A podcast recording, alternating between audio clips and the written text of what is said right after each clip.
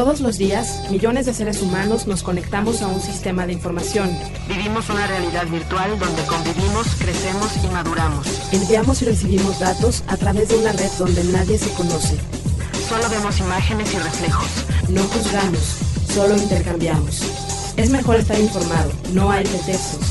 Conoce Crimen Digital, el podcast con todo lo relacionado al cómputo forense, seguridad en Internet y las últimas tendencias nacionales y mundiales de cibercrimen. Conducido por Andrés Velázquez y Mario Jubera. Frecuencia Cero, Digital Media Network.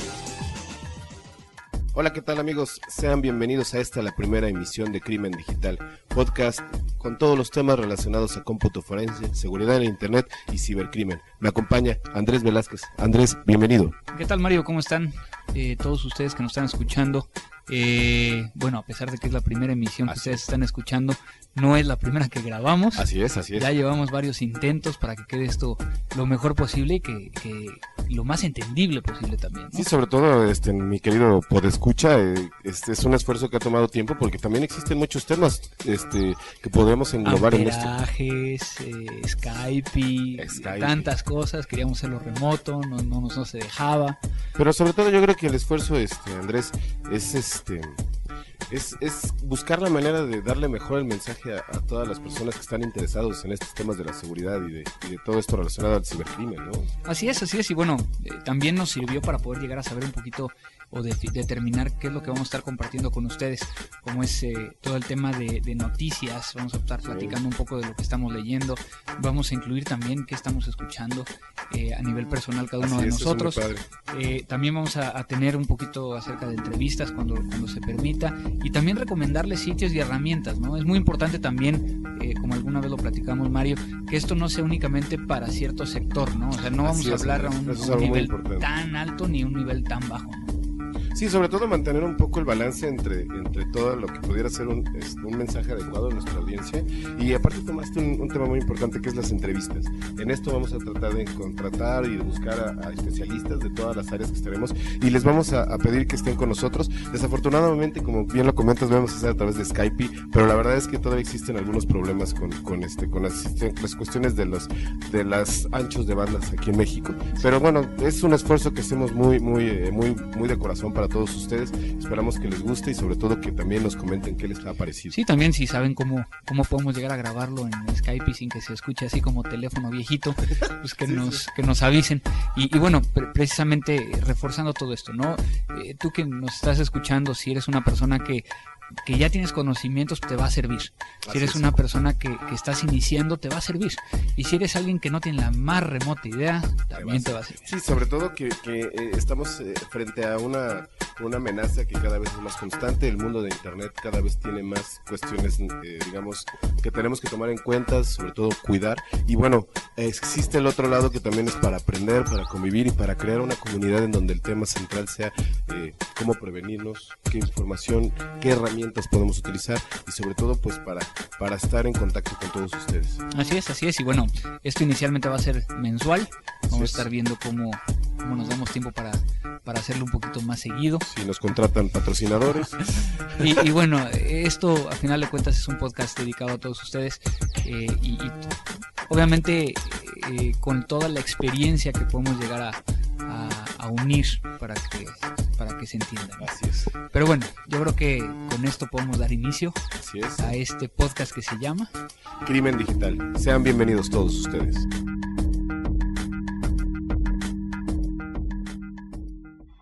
Lo nuevo. Pues así es, bienvenidos eh, señores podcasteros a esta la primera eh, sección de Crimen Digital. Se trata de lo nuevo.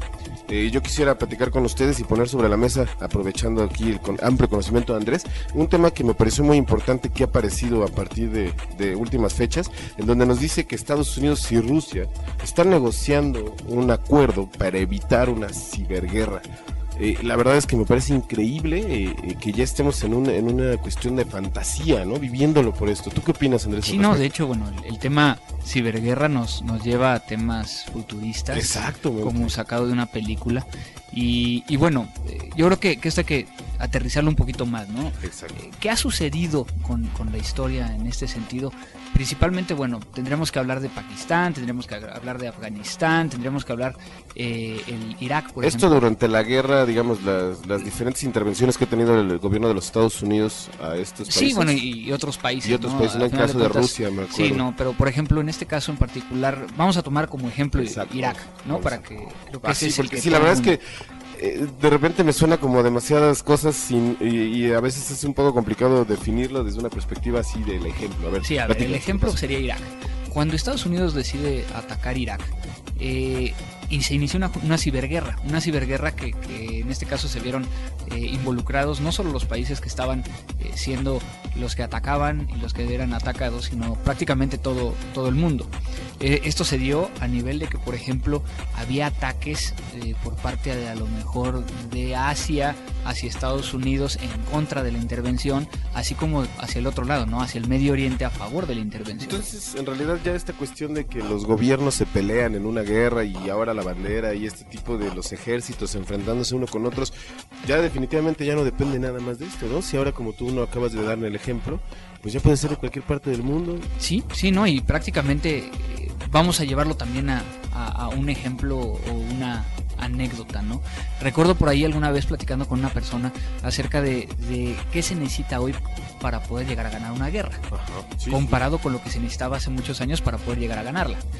Hace muchos años necesitabas al cuate fornido, fuerte, eh, prácticamente no necesitabas que fuera muy Sí, inteligente. un guerrero, ¿no? Digamos, guer- un, guerrero. un guerrero, lo que pasa es que nosotros como, guerrero, digamos. como mexicanos nosotros hablamos del guerrero que es inteligente y que o sea es todo en uno no Claro, pero vamos sí, a dejarlo digamos, vamos vamos- a dejarlo en el caso por ejemplo de Troya en ¿no? las tropas, digamos. en la tropa de, de, de- de- pues sí de, de Troya vamos a dejarlo Vamos, con, con el caso de Troya Troya fue un caso en particular que requirió mucha inteligencia, pero que a final de cuentas después de la inteligencia, los cuates que estaban adentro del caballo tenían que ser muy grandes y fuertes para poder llegar a pegar a los demás.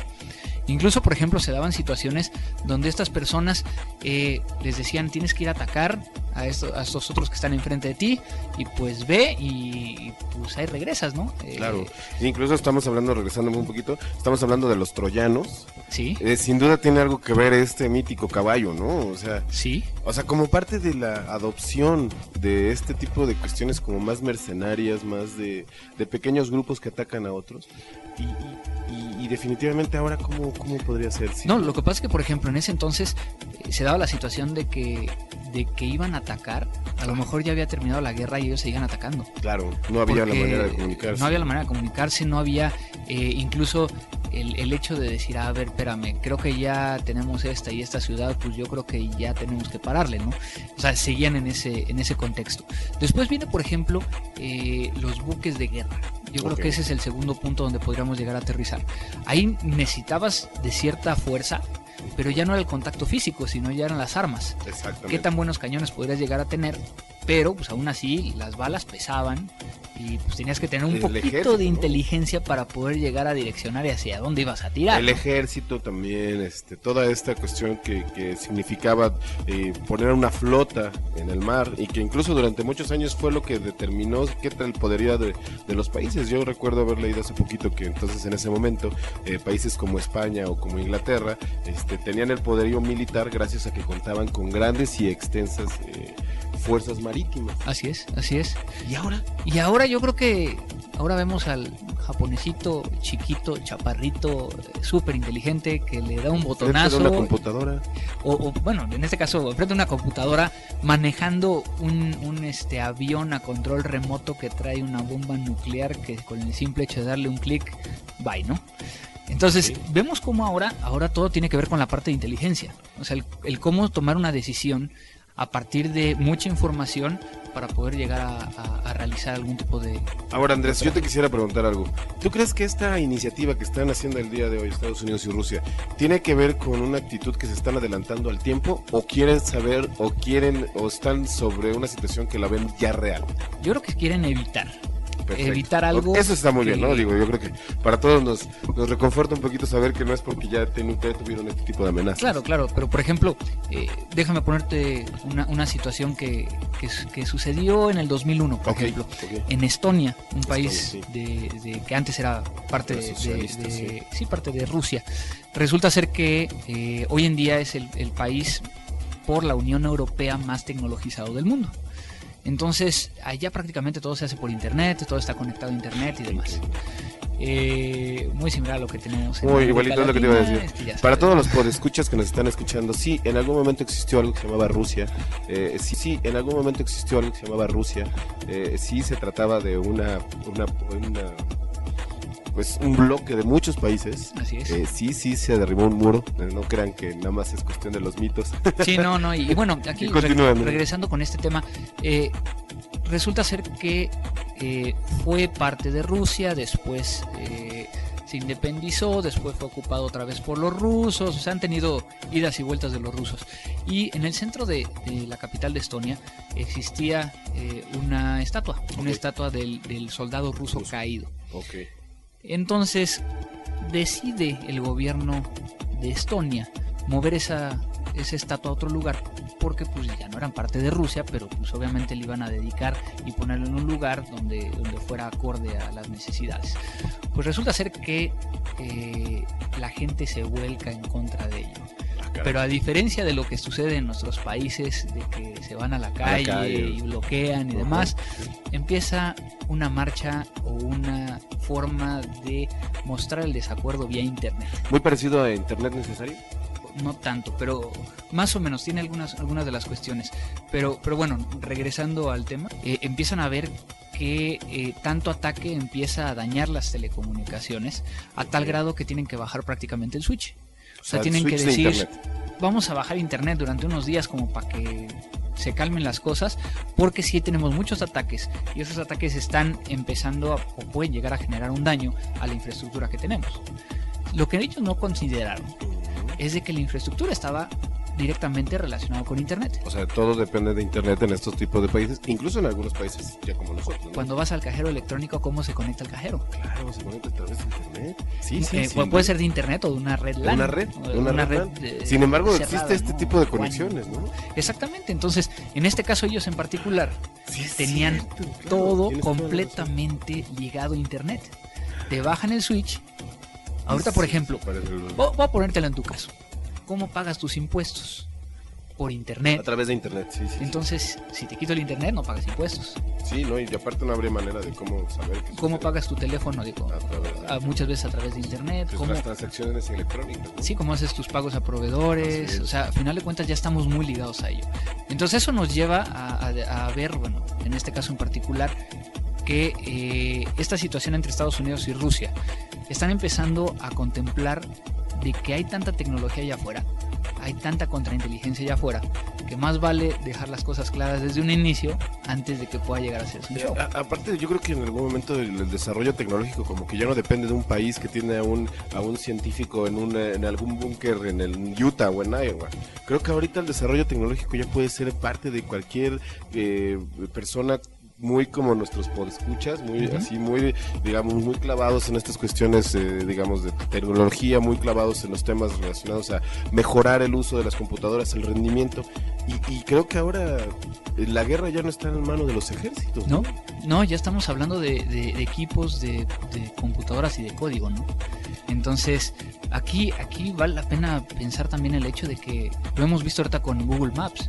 Claro. Eh, con Google Maps están sacando toda la topografía, todas las ubicaciones de, de sitios específicos de, de gobierno, de Eh, inteligencia. son de estos países. famosísimos blurs, ¿no? Que se ven en algunas regiones, porque seguramente debió de haber alguien que, que ya, este, ya se le ocurrió la brillante idea de, de buscar ahí la, la zona 51, ¿no? O alguna, me imagino, alguna tipo de Exactamente, digo, o diferentes cosas, ¿no? A final de cuentas, el tener ya arriba unos satélites te permite llegar a tener información, eh, el poder llegar a tener de dónde está llamando la gente vía celular. O sea, empezamos a, a ver de que hoy en día, para poder llegar a detener el crimen organizado, se necesita inteligencia. Claro. Eh, y a final de cuentas ya no es violencia como era antes, ¿no? Antes Sí, no, para no poder llegar a. Ahora, entre guerras va a ser exactamente igual. Yo tengo que saber qué está haciendo el otro. ¿Cuál es la mejor forma de saber qué está haciendo el otro? Por medio de las telecomunicaciones. No, pues, ya, ya es un tema que definitivamente está llegando la ciencia ficción aquí a todo lo que da y, y, y, pues al final como, como decimos, eh, pues quién va a apretar el botón, ¿no? Claro, y, y, y ¿cuándo? Yo creo que esto todavía nos, nos lleva a platicar mucho Sí, más. no, pero- no, me encantaría Pero al final de cuentas, digo, eh, nada más como moraleja o como cierre de, de esta parte, por ejemplo, en el caso de Estonia, Claro. cuando empiezan a hacer la investigación, se dan cuenta que el 80% de los ataques vienen de Perú. Ve, date cuenta. o sea, Perú, pero sí, ¿por qué Perú? ¿qué Perú, porque Perú? Perú está involucrado porque resulta ser que Perú, y con esto termino, es el país a nivel mundial que más cibercafés tiene. Oh, ok. Así es. eh, bueno, pues escuchas, pues también este, si nos quieren comunicar este, este tenemos un, un messenger, tenemos un, eh, un correo electrónico que es eh, crimendigital arroba gmail.com y de una vez aprovechamos Andrés para dar nuestros twitters, ¿te parece? Sí, sí, sí. Este, el tuyo es ¿cuál es? Cibercrimen. cibercrimen, tal cual, twitter.com, diagonal cibercrimen, el mío es diagonal jubera, J-V chica E-R-A. Ahí estamos, eh, de todas maneras, este, bueno, vamos a seguir este más adelante, pero, pero increíble la reflexión sobre, sobre este tema, ¿no? Sí, sí te oyes medio choqueado. Sí, no, estoy muy chocado. Gracias. Editorial. Y bueno, yo voy a platicarles un poquito acerca de, de una historia eh, de Una terror historia de terror, en ¿no? el área en el área forense. Eh, pues efectivamente hace ah, hace algunos meses digo, eh, apareció por parte de Microsoft es una iniciativa que que nació directamente desde Hong Kong Ok, uno de los de los programadores eh, no de la aplicación sino que estaban dentro del área de investigación eh, no voy a decir su nombre completo, vamos a decirle Anthony. eh, Perfecto, Anthony, es- está muy ese es- bien. Ese es su nombre. Sí, porque sería más fácil, ¿verdad? Sí, ese es su nombre acá en, de este lado. sería más fácil porque si no el otro es... Bueno, resulta ser que a Anthony se le ocurrió crear una, una herramienta que permitiera ayudarle a, la- a los policías, a la fuerza pública, el poder llegar a hacer una adquisición de evidencia de un sistema en vivo. ¿Esto qué significa? Eh, que muchas veces los policías llegan a un lugar donde las computadoras están encendidas, donde no las van a pagar, eh, porque no es la mejor forma de hacerlo en ese momento. Claro, Y lo que quieren es extraer procesos, memoria, conexiones, quién estaba conectado, qué procesos estaban siendo ejecutados y todo este tipo de información. Y bueno, todo esto eh, a final de cuentas es una herramienta conocida como Coffee. Ah, entonces Microsoft desarrolla, eh, bueno, digamos Anthony perteneciendo a Microsoft, vamos a decir que Microsoft desarrolla esta herramienta con el fin de generar este, este tipo de imágenes, digamos, de la computadora, caso de que hubiera para una evidencia, etcétera, Sí, etcétera. exactamente, para sacar toda la evidencia y, y mantenerla íntegra, ¿no? Ok, Eh, era un- eh, eh, es, desde un punto de vista, eh, lo que se está proponiendo es una herramienta de llave en mano, es decir, esta herramienta Coffee, que Coffee significa eh, Computer Online Forensic Evidence Extractor, O sea, que es como café, pero exactamente, le dicen el café, ¿no? es el café. Pues resulta ser que, que esta herramienta, yo tuve la oportunidad de, de conocerla hace más de un año. Fíjate. Eh, debido a, a que hacemos algunas cosas con Microsoft, eh, yo hice la traducción al español y al portugués. Y a mí me llamó mucho la atención porque me tocó verla cómo iba des- siendo desarrollada y cómo iba O sea, la viste durante todas las etapas del proceso. Sí, del A, mí me llama mucho la atención esta cuestión y quiero preguntarte algo en específico. Siendo una herramienta propia para hacer este tipo de investigación, este eh, también genera una cierta preocupación por parte de las personas que en algún momento pudieran in- ingresarlo, ¿no? O sea, Sí, bueno, déjame primero explicarles cómo ok, funciona sí. para que, todo Ajá, el mundo sí, sí. entienda. Eh, esta es una herramienta que, que tú la instalas en tu máquina o en tu estación forense. ok. Eh, desde ahí lo que vas a hacer es programar una eh, memoria de USB. Ok, ok, decir- ok, ya, ya me queda un poco más claro. Entonces, todo, todo lo traes, es lo, es lo que me, te querías referir cuando decías una llave en mano. Exacto. Bueno, Ok. que- Más o Digamos, menos. o sea, el eh, concepto, el digamos, concepto, ¿no? De traer esta, este dispositivo. Eso, entonces imagínate que yo, jefe de la unidad investigativa de crímenes digitales, programo varias llaves y se las doy a los policías de calle, aunque no tengan ni idea de una computadora, para que entonces si llegan y encuentran una computadora, lo Lo conectan, simplemente le van a dar enter y todo lo va a hacer. Te va a traer procesos, te va a traer memoria, te vas a traer este, conexiones, te va a traer una imagen forense del disco, eh, prácticamente todo. Pues en una realidad creo que funcionaría increíble, ¿no? O sea, creo que sería la herramienta para eh, darle solución a muchos de los crímenes y de las situaciones que están sucediendo, pero no sé, no, no, no, no termino de... Es, de es muy difícil y es, preocupado. y es precisamente una de las cosas que a mí me, que, que a mí me está haciendo eh, voltear a verlo, ¿no? Eh, por un lado, pues cómputo forense no es para todo mundo. Claro, O sea, ¿qué pasa si no jala? ¿Qué pasa si se traba? ¿Qué pasa si... ¿Qué pasa si qué pasa, no? Entonces Sí, tiene- son hay muchas variables. exactamente. Entonces que muchas veces no podemos llegar a contemplar como, como ex- examinadores forenses, ¿no? Entonces, eh, bueno, aún así, aunado al tema de que, de que después cómo, cómo vas a llevar esa evidencia y decirle al, al juez o al fiscal, ah, es que conecté una USB que lo hizo todo, ¿no? Son de las cosas que están medio raras. Pero bueno, todo esto, y, y para que tengan una idea, eh, pues sí, efectivamente, primero estuvimos trabajando sobre la versión beta, eh, después se decide que el Departamento de Justicia de Estados Unidos sea quien controle a, quién, a qué policía se le va a entregar. Y ya se está empezando a complicar un poco la situación, ¿no? Sí. Creo O sea, que ya no es para todo mundo, no es una Ajá. cuestión que puedas llegar a comprar. que, bueno, Microsoft eh, desarrolla esta herramienta con la finalidad de, de- de ser la mejor de las ayudas, Para, el- o sea, la para policía, ayudar a la la fuerza policía, para pública. ayudar a la policía, a la fuerza pública, pero ya creo que empieza a complicarse, ¿no? Sí, porque entonces cuando empiezan a ver de que van a tener un, un protocolo de cómo lo van a distribuir y un registro de a quién se lo distribuyen, resulta ser que eh, deciden hacerlo por medio de dos organizaciones en Estados Unidos. El eh, National White Coll- Collar Crime Consortium eh, y el Departamento de Justicia de Estados Unidos.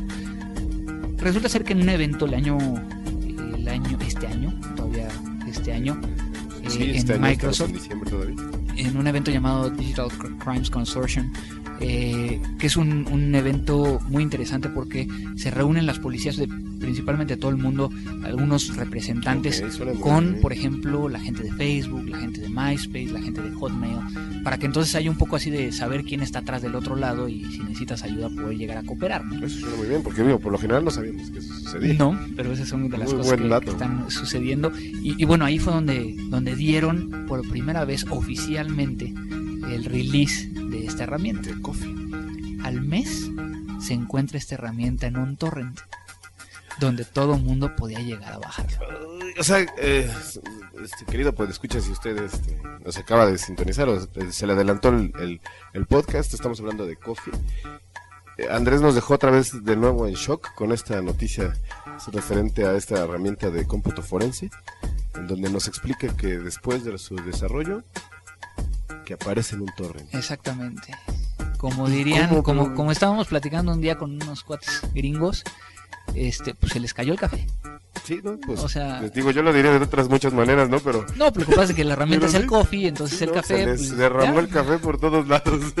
Y entonces, bueno, esto, esto eh, llegó a manos de, de prácticamente muchas personas. De hecho, todavía al día de hoy eh, que estamos grabando este, este podcast, eh, se encuentra por ahí en, en un torrent. Ok, pero bueno, Eh, no lo bajen de No, no preferencia. lo bajen si fueran tan amables, no lo bajen. De todas maneras, yo me imagino que. Lo que pasa es que también, ahorita ya estuvimos detectando que algunos de los que están en torrents no son realmente la herramienta y son troyanos y cosas así. Entonces tengan mucho cuidado cuando, cuando accedan a ese tipo de Yo creo que ese es un tema que vamos a estar contactando posteriormente, Sí, parece, sí, sí, sí. porque hay muchas personas que este, utilizan ese- o se basan o basan todo su conocimiento en este tipo de, de sistemas, ¿no? Entonces, pero bueno, regresemos a la, me tienes así en ascuas. ¿Qué Bueno, pasó? pues resulta ser que entonces eh, aparece público el coffee. Microsoft empieza a hacer por cielo, mar y tierra eh, cualquier tipo de situación legal, no legal y demás para detenerlo. Sin embargo, eh, a las pocas semanas aparece una nueva herramienta. Esa herramienta es para evitar que te conecten el coffee. Ok, ok. ¿Y cómo crees que se llama la herramienta? No me lo puedo imaginar, pero. Se llama Decaf, Ah, bueno. Sí, sí. el sí. descafeinado. ¿Es el descafeinado o es el que te baja la pila? Exactamente. que bueno, y, y- y para que tenga congruencia con el hecho del coffee y las siglas del coffee, el DECAF significa Detect and Eliminate Computer Assisted Forensics.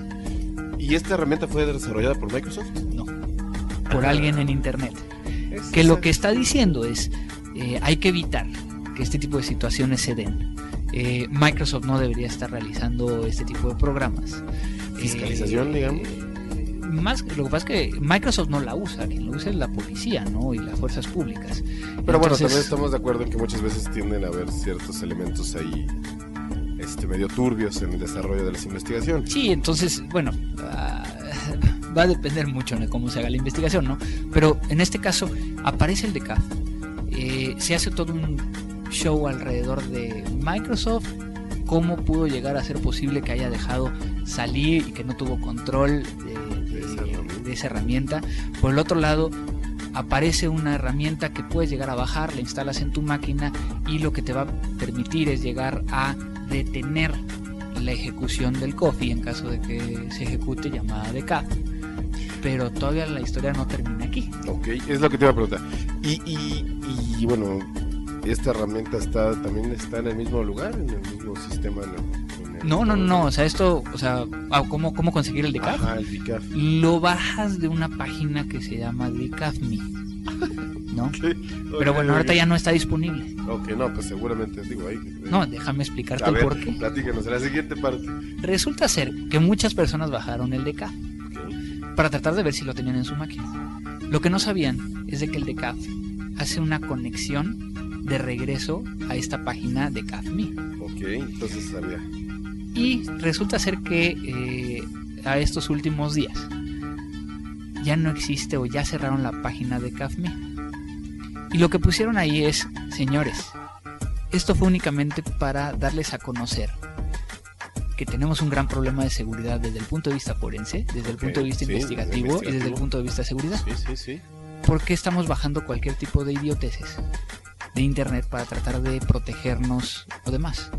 Estoy de acuerdo, sobre todo, ¿sabes por qué? Es como una especie de, de esto de lo que venía después de las fábulas, ¿no?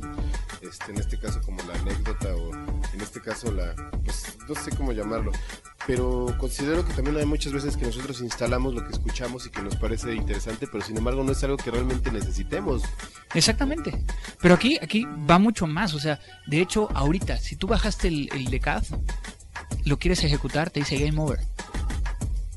Game Over y te pone una leyenda diciendo, oye, esto a final de cuentas este, fue para poder llegar a ser del conocimiento, que esto no debería de suceder de esta manera. O sea, ya se están metiendo incluso con tu máquina.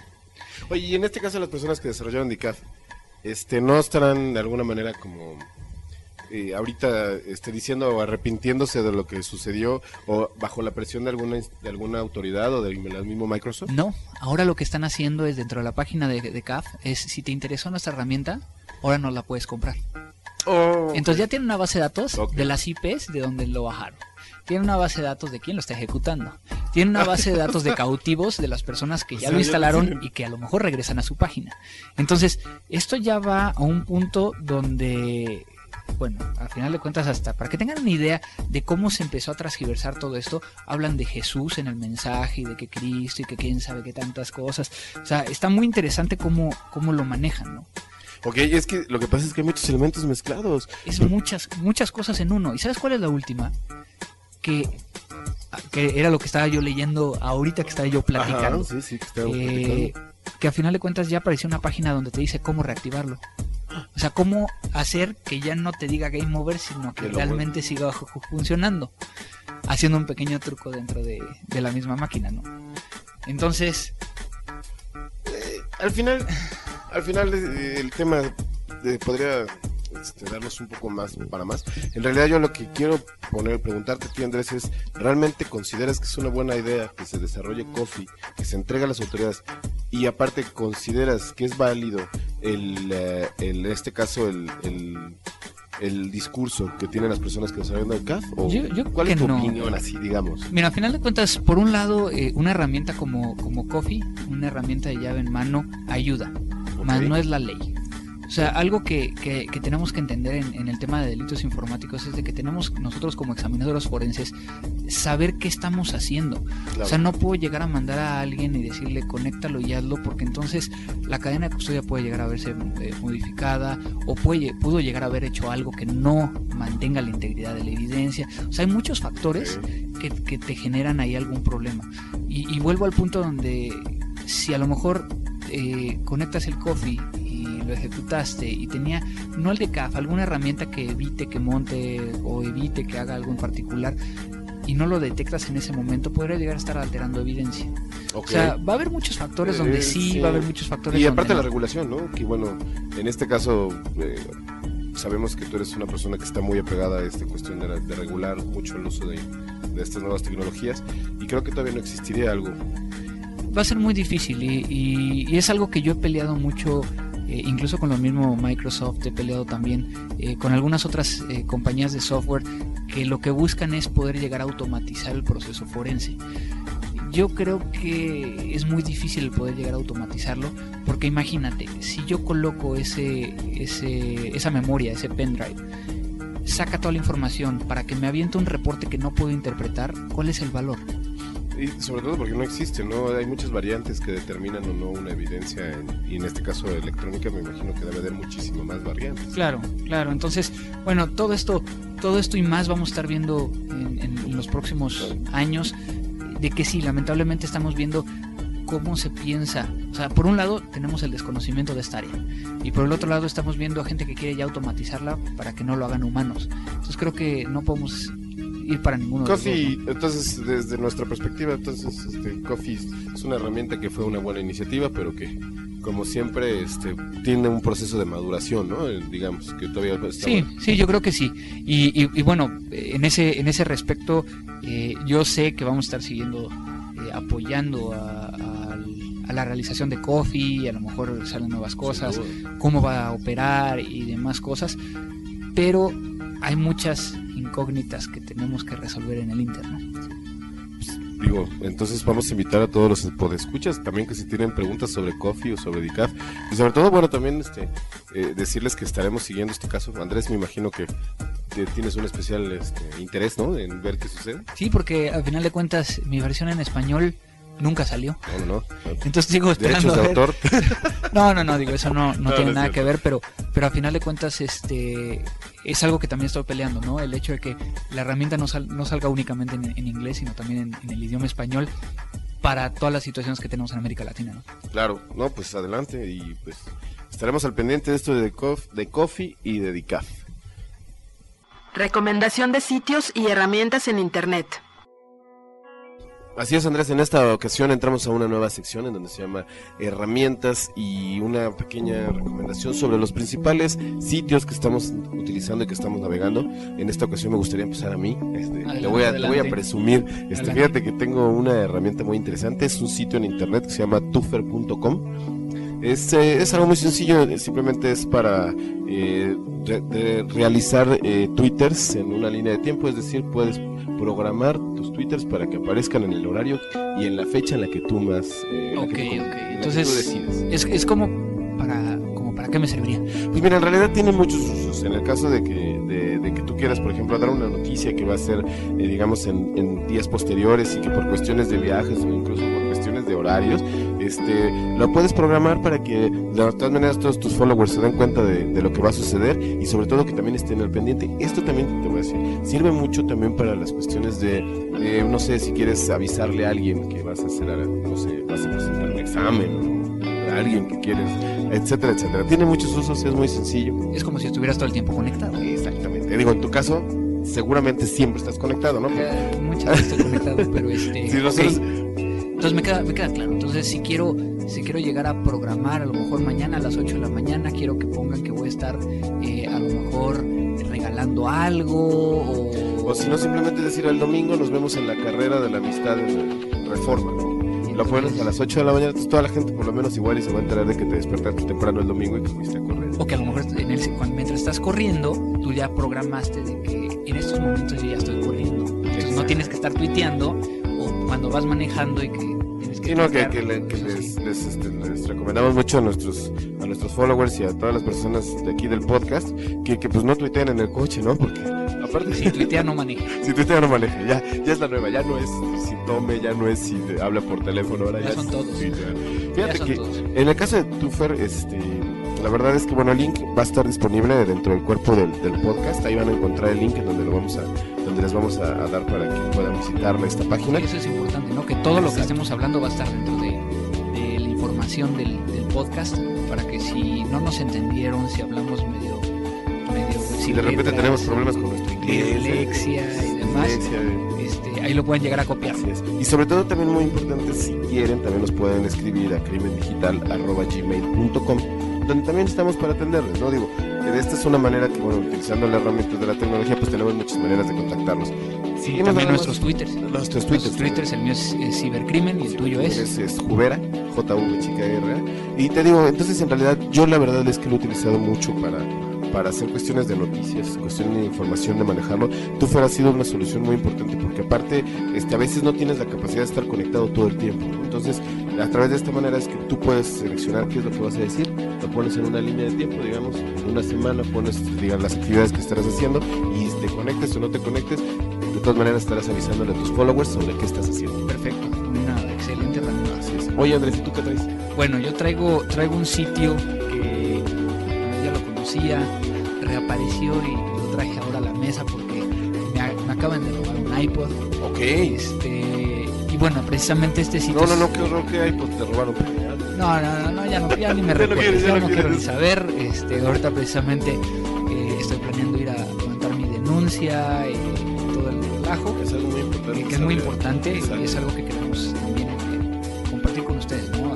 Si no denunciamos, pues cómo vamos a, a- a evitar que esto siga sucediendo. Oye, yo creo que ese sería un buen tema para tomar posteriormente. sí, yo creo que sí lo vamos a, a retomar y también que cómo me fue, ¿no? A final de cuentas, decirles cuál es la forma o la mejor forma de poder llegar a denunciar si te robaron tu teléfono, si te robaron tu iPod, o sea, cosas de tecnología que muchas veces es difícil. Y no nada más resignarnos a. Sí, no, eh, eso es yo creo que lo peor que podemos hacer. Cuando algo se nos pierde, normalmente pensamos dónde tengo el respaldo, pero nunca imaginamos a dónde se fue el original.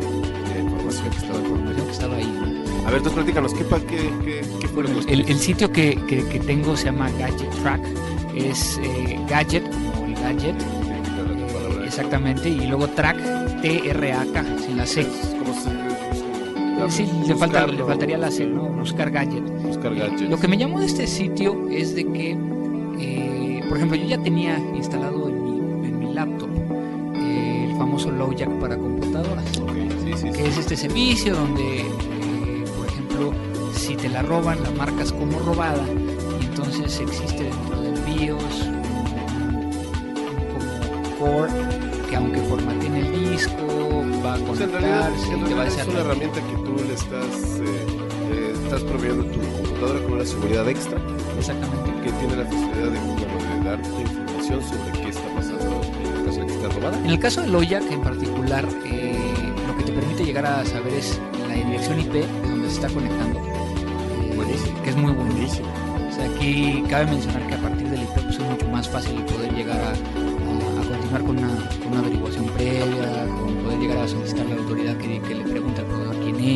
O sea, ya hay un poquito más de, de avance. ¿no? Hay una cuestión geográfica, ¿no? Ya no- Sí, ya- ya por lo menos sabes es dónde está tu máquina. Buenísimo. Eh, también por el otro lado, eh, en el caso de Lojack, puedes llegar a eh, sacar un inventario del software, hardware, cosas así, en caso de que la hayan cambiado y demás, ¿no? Eh, sin embargo, eh, y me voy a regresar al tema de Gadget Sí, Track, de Gadget Track. porque me llamó mucho la atención, porque tiene, es un software que puede ir dentro de una Mac, una PC, un Windows Mobile, un iPhone o una BlackBerry Pues casi en todos. casi en todo, casi en todos, ¿no? Eh, obviamente ahí sabemos el Linux, eh, hay unas cosas. que Claro, no- bueno, pero no digamos que para lo más, eh, digamos, lo que es de uso más común, Sí, exactamente. Pero igual y bueno, para nuestros podcast, podcast este, de repente se van a decir, ah, pero es que yo corro en Linux con una aplicación de, de Novel y así, y no Sí, sé no. si va a funcionar, pero bueno, bueno, aquí, aquí dentro de lo que a mí me llamó la atención, por ejemplo, es de que muchas de las computadoras ya tienen webcams. Claro, Entonces, una de las pa- pa- pa- particularidades que tiene esta, este software es de que si tú lo marcas eh, como robado el, equipo, eh, automáticamente cuando, cuando este se conecta a internet va a saber que está robado. Entonces imagínense que su computadora ya sabe que está robado. Entonces va a tratar de obtener la mayor cantidad de información de su computadora y mandárselo a este sitio para que uno pueda llegar a rastrearlo. Eso obviamente involucra el hecho de, bueno, me estoy conectando a una red inalámbrica que se llama así, o me estoy buenísimo, conectando a esta dirección IP. buenísimo. Pero, con esto que decía de la webcam, toma fotos del cuate que está sentado frente a la O computadora. sea, te están tomando fotografías, casi casi le están, al malhechor, digamos, que le están tomando, al delincuente le están tomando fotografías. Oye, ¿y esas fotografías te las manda? o- Las, las, eh, las captura y las sube a Flickr, por ejemplo. Ok. buenísimo. Entonces, este, obviamente sin que el usuario se dé cuenta, o sea, sin, sin que el ladrón se dé cuenta, Claro, sin que el malhechor se dé cuenta. el malandrín. El malandrín, e- esa es la palabra que estaba ahí buscando, el malandrín, este, se dé cuenta, ¿no? Pero por ejemplo, esto nos, nos brinda la posibilidad de llegar a, a activarlo de una manera muy sencilla. Es un software, lo bajo, lo pago y automáticamente si me lo robaron, lo reporto como robado desde otra computadora y me empieza a dar toda esta información. es- siempre es recomendable, ¿no? Para todos los usuarios que aparte cada vez somos más móviles, este, tener este tipo de herramientas, ¿no? Sí, ¿no? Y, y- incluso, por ejemplo, algo que me llamó la atención principalmente en las Blackberries, eh, que por ejemplo puedes llegar a mandarle un, una alerta, de tal manera que a lo mejor ya te robaron el, el equipo, ¿no? El equipo, sí. ¿Qué pasa con la información? Sí, no, no, en el caso de las Blackberries y de los dispositivos móviles con, Pues con acceso a correos puede llegar a servir el mismo software para hacerte respaldos, este, cuando no te la han robado. eso. Gadget Track. Digo, Sí, Gadget Track. O sea, antes de que te, digamos que te suceda Sí, el... exactamente, te lo hace vía internet, ¿no? Ah, buenísimo. Eh, pero también, si te la robaron, puedes llegar a sobreescribir el dispositivo, incluyendo la memoria. O sea, la tarjetita de memoria que le Ajá, sí, sí. De tal manera que entonces, si te lo roban, punto número uno, lo sobreescribes para que no agarren nada de tu información. Y punto número dos, sigues recibiendo de dónde está. Y aparte le tomas fotos al, al, al- al malandrín. En este caso de las Blackberries, no he encontrado aquí que diga que pueda llegar a tomar la fotografía. ok. Creo que eso nada más es para el producto de, de de PC. Y de Mac. Eh, pero eso a final de cuentas es algo que, llamó muchísimo la atención de que se podría llegar a hacer. Oye, ¿y el costo? ¿Cuánto, cuánto cuesta más o menos? El costo. Va a depender de la plataforma, obviamente ya sabes que cuando es para PC que sí, sale para más, PC. más caro, que cuando es para BlackBerry o Mac, eh, va a depender. Estoy entrando aquí ahorita a la página Es gadgettrack.com nuevamente, Sí, ¿verdad? gadget- gadgettrack.com, En el caso de, de Gadget Track, por ejemplo, para BlackBerry, cuesta unos módicos 25 dólares. Pues Comprado vía, vía internet. Está Ahora, bien, aquí ¿no? lo único que sí no he podido llegar a encontrar, en este caso en, en particular, eh, es, tengo entendido que es una licencia de software. Ok, Por lo tanto, si te formatean la máquina o le quitan el disco y le ponen otra, ya perdería la licencia. Pues ya o sea, perdería. o sea, ya no tienes manera de rastrearla en ese momento. Ok, ok, suena. eh, que ahí eh, conflictó un poquito por el hecho de que, por ejemplo, a mí cuando me robaron mi, mi laptop eh, la- este año, eh, pues tenía tanta seguridad, o sea, tenía el LowJack, ¿no? Tenías low Entonces, lo que te permite llegar a hacer el LowJack es que en el momento en que alguien conecta la computadora, manda la IP. Ok, sí, sí. Entonces, en este caso en particular, yo tenía eh, encriptado todo el disco duro, Ok. acceso biométrico, acceso con contraseña para el BIOS, No, no, Por lo tanto, no, no pudieron llegar ni siquiera a encenderla. Entonces el LoJack no me funcionó de nada. Y en el caso de, de Gadget Track, tendríamos el problema de que en algún momento la pueden abrir, la pueden prender, y si de algún, por alguna cuestión eh, eliminan el software, ya no funcionaría. Tendrían bueno, que eliminar primero el software. Exactamente. Porque en el momento en el que lo prendan, Sí, o sea, si, en- si encienden y ya carga el sistema operativo y tiene una conexión a red, eh, vía el internet va a mandar las alertas. Ahora estoy leyendo aquí y, y, por ejemplo, en el caso de, de Windows, eh, por ejemplo, 24.95, 25 dólares por un año y 60 dólares por tres años. la verdad es que está muy... Está Está muy bastante interesante. De hecho, yo ya pedí información, digo algo que estoy terminando de revisar con ellos, es que efectivamente funcione correctamente eh, en el caso de las Blackberries Ujú. con los proveedores eh, en México. Ok. O sea, los de- la computadora no, no tiene nada que ver, porque al final de cuentas... Es como genérica la IP, genéricos, ¿no? las redes. Lo que sí están pidiendo es de que en el caso de las Blackberries que sean 3G, Ujú. lo cual, bueno, ya nos quita muchos Blackberries que están hoy en día en el mercado, ¿no? Pero este, voy a revisar bien y yo creo que les voy a traer más noticias de, de cómo me fue, porque yo sí quiero comprarlo. Recordarles a todos que más vale prevenir que lamentar. Sí, no, yo también la verdad es que se me, se me ocurre una, una, este, una buena reflexión al caso, que es, este estimado podcast, ¿cuánto vale la información que traes en tu computadora, no? Así ¿Cuánto es. vale? Si le Así puedes es. poner un precio, pues bueno, 24 dólares o lo que sea, este, digo, creo No nada que más la información, también el teléfono, ¿no? A lo mejor nos teléfono. salió muy caro. Finalmente, nada más aquí como comentario acabo de leer que puedes llegar a mandarle un mensaje al, al ladrón de la BlackBerry. Le mandas un mensajito y que aparezca en la pantalla, regrésame a mí. Regrésame mi teléfono, por favor. Nada más que no hay que hacer amenazas este, de muerte porque entonces ya es un delito. Sí, exactamente. Siempre hay que mantener en eso, que también es algo que vamos a platicar. Pero recuerda, Gadget Track. Gadget Track y también lo va a estar ahí dentro de, del URL. Muy, muy bien de- está. de- Muy padre. ¿eh? Me pareció muy interesante, muy barata. Y pues bueno, al final es una manera más de estar protegidos en esto que es este, lo que está sucediendo todo el tiempo, ¿no? En las temas del cibercrimen. Así es, así es. Bueno, entonces yo creo que con esto nos despedimos de es, este primer podcast. podescuchas. Finalmente, por favor, que este ya sea el último. Esperemos que esta sea la última ya, versión. ya la última versión del 1. Este nos salió todo muy, muy fluido, muy esquematizado por todas las veces que lo hemos hecho. Y este y pues los invitamos a escucharnos el próximo Claro. mes en este, en este podcast dedicado a ustedes. Y también recordarles que nos escriban a, a crimendigital.gmail.com para poder llegar a, a contestar sus preguntas. ¿no? La idea es. también es, es interactuar con todos ustedes. Preguntas, comentarios, quejas, sugerencias. También estamos en, el- en los twitters, que es Cibercrimen. Cibercrimen y Jubera, que es el mío. Eh, estamos para, para sus órdenes. Este, no, no dejen de escribirnos, no dejen de hacer este, este podcast. Y yo creo que lo más importante guía, que, que ahorita nos envíen, si les gustó, si no les gustó, que ¿no? ¿Qué les A lo único que no podemos cambiar son a los locutores. este, si le ponen, que me pongan más graves, que le pongan más agudos, no sé.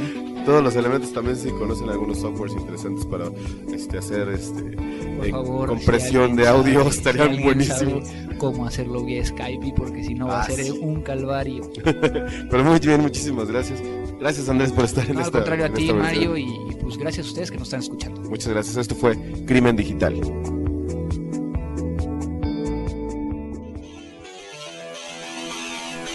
Esto fue Crimen Digital. Frecuencia Cero, Digital Media Network, www.frecuenciacero.com.mx.